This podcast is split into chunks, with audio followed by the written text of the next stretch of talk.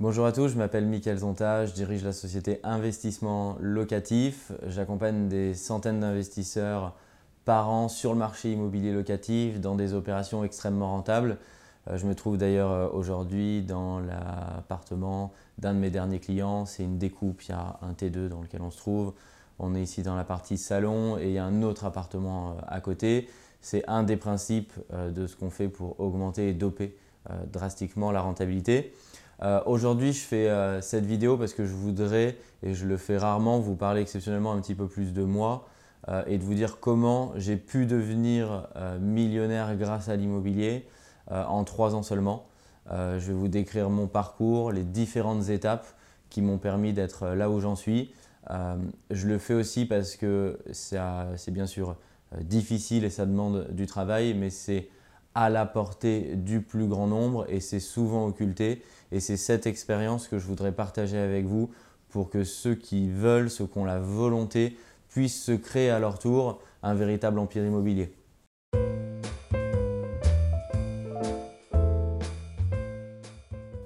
Euh, mon histoire, le départ est euh, assez euh, traditionnel puisque je suis étudiant en école de commerce.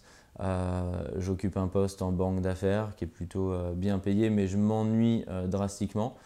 j'ai cette fibre entrepreneuriale qui est en moi depuis longtemps et j'ai toujours aimé l'immobilier de près ou de loin.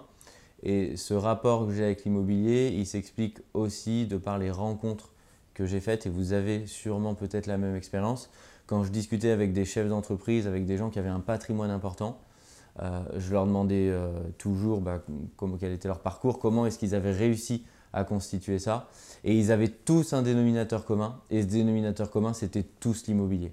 Certains étaient devenus euh, millionnaires parce qu'ils avaient acheté les murs de leur société qui valaient une somme extrêmement importante.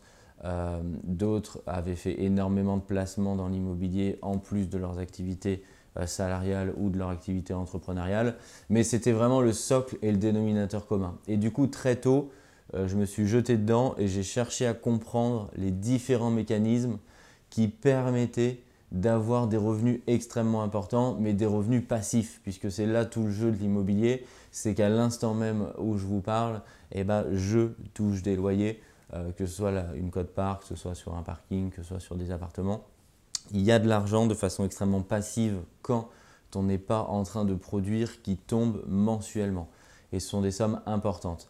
Du coup, pour reprendre ce parcours, je voudrais vous expliquer et vous dire que pour en arriver là, le plus important, c'est le mindset. C'est déjà la mentalité, l'état d'esprit qu'il faut avoir pour arriver à ça. Le plus difficile, c'est toujours au début.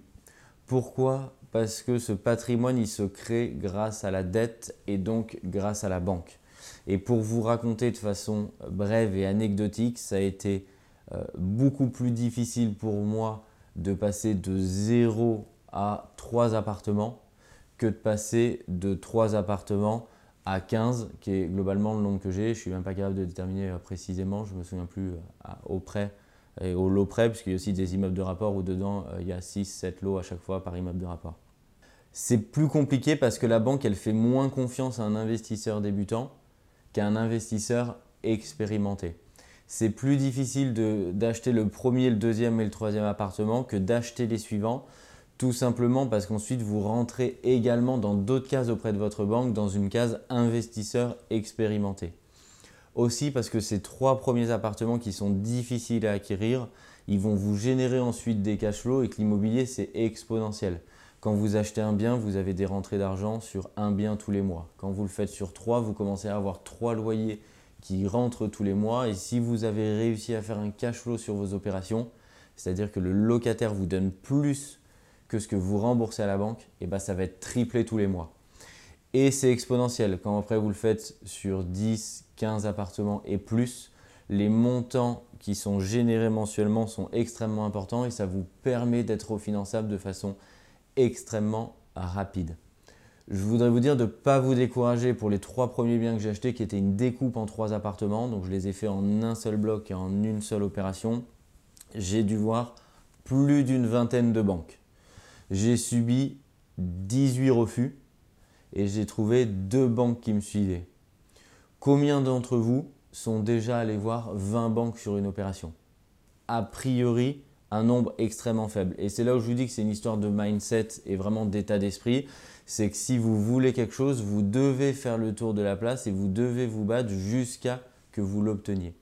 Je dis souvent dans le crédit immobilier, il n'y a pas besoin d'avoir deux oui ou 20 oui, il y en a besoin juste d'un seul. À partir du moment où on dit une fois oui, ça vous suffit. Ce jour-là, j'ai obtenu deux oui alors que j'avais fait le tour de plus de 20 banques. Ça m'a suffi. Il se trouve que j'ai obtenu un oui qui m'a permis de passer déjà de 3 biens immobiliers à plus, puisque j'ai trouvé, comme je l'explique dans certaines vidéos, un véritable partenaire financier. C'est là aussi où c'est une histoire d'état d'esprit. Vous devez construire une vraie relation avec le banquier ou la banquière qui va vous prêter sur vos premières opérations. Vous devez être un client spécial à ses yeux, même si vous débutez et que votre patrimoine n'est pas important. Spécial, et je prends souvent cet exemple parce que c'est à la portée de tous, c'est faire preuve de gratitude. La première fois où on m'a octroyé ce prêt immobilier, et je continue à tout le temps faire cela, derrière j'ai toujours envoyé un cadeau non significatif en valeur, mais pour l'attention et la gratitude que ça apportait. Et votre dossier à partir de là, il sera toujours au-dessus de la pile. Combien d'entre vous euh, derrière votre ordinateur, avez-vous déjà offert un cadeau, un bouquet de fleurs, une bouteille de champagne, un restaurant à votre banque à partir du moment où elle vous avait financé une opération? De manière générale, trop peu. Combien d'entre vous ont déjà invité votre banquier, votre partenaire financier à déjeuner pour parler de la future opération et pas uniquement quand vous lui donnez un compromis et que vous avez besoin de lui? C'est ce mindset-là que je voudrais aussi que vous arriviez à comprendre. C'est ce qui va vous permettre aussi demain de devenir millionnaire grâce à l'immobilier.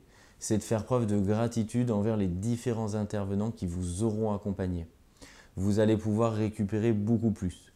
Ce premier partenaire financier que j'ai trouvé, il m'a permis d'aller déjà jusqu'à 1,3 million d'euros de patrimoine, juste sur une personne et de façon assez rapide puisque c'était en l'espace d'un petit peu moins euh, d'une année.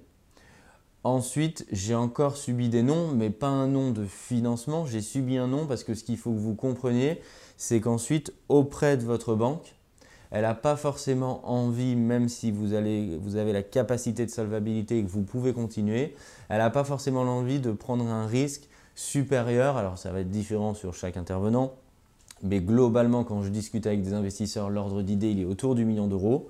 Elle ne va pas vouloir que vous ayez un encours, c'est-à-dire la somme de vos dettes auprès de cet établissement, supérieure à un million d'euros. Pourquoi? Parce que ça va être plus compliqué à obtenir, le risque pour la banque il commence à devenir élevé sur une seule tête, et donc il va falloir en trouver d'autres partenaires financiers. Je ne sais pas exactement le nombre de banques euh, qui est en France, mais il y en a suffisamment pour vous constituer un empire immobilier. Donc après, j'ai tout simplement changé. Je suis allé voir une autre banque sur laquelle j'avais aucun encours en lui expliquant ma stratégie, c'est-à-dire toujours la même, au minimum vous devez faire une opération blanche, c'est-à-dire que le locataire vous paye la mensualité que vous remboursez à la banque, au mieux si la rentabilité est au rendez-vous ou si vous nivelez en mettant de l'apport, vous allez pouvoir dégager un cash flow positif et dans ce cas-là, c'est encore plus favorable pour vous faire refinancer. Et vous allez ensuite changer et trouver un autre partenaire financier. Encore une fois, c'est un état d'esprit. Ce n'est pas parce que le premier partenaire financier au bout d'un moment vous dit non parce que l'encours est important et que je ne vais pas pouvoir t'accompagner là où tu souhaites aller que c'est terminé. D'autres personnes peuvent vous accompagner. Donc je suis allé dans d'autres banques sur lesquelles j'avais un encours à zéro. J'ai effectué la même stratégie c'est-à-dire me porter acquéreur de biens où je faisais au minimum une opération blanche, voire un cash flow positif. On me pose souvent cette question, est-ce que tu as dû mettre de l'apport?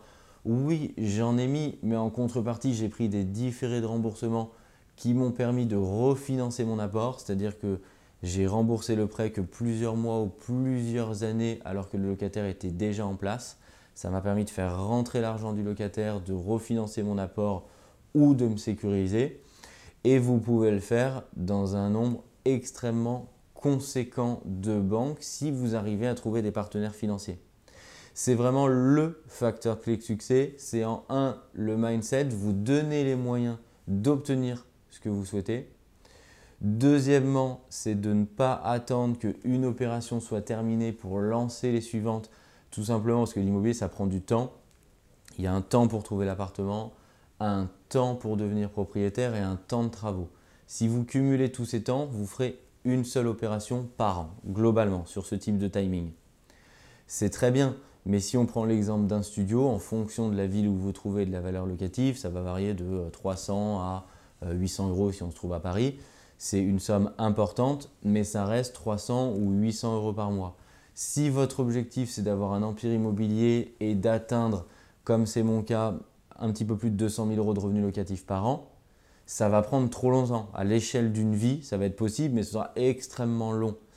Or, euh, j'ai 30 ans et si je l'ai fait, c'est parce que j'ai démultiplié dans un même temps le nombre d'opérations.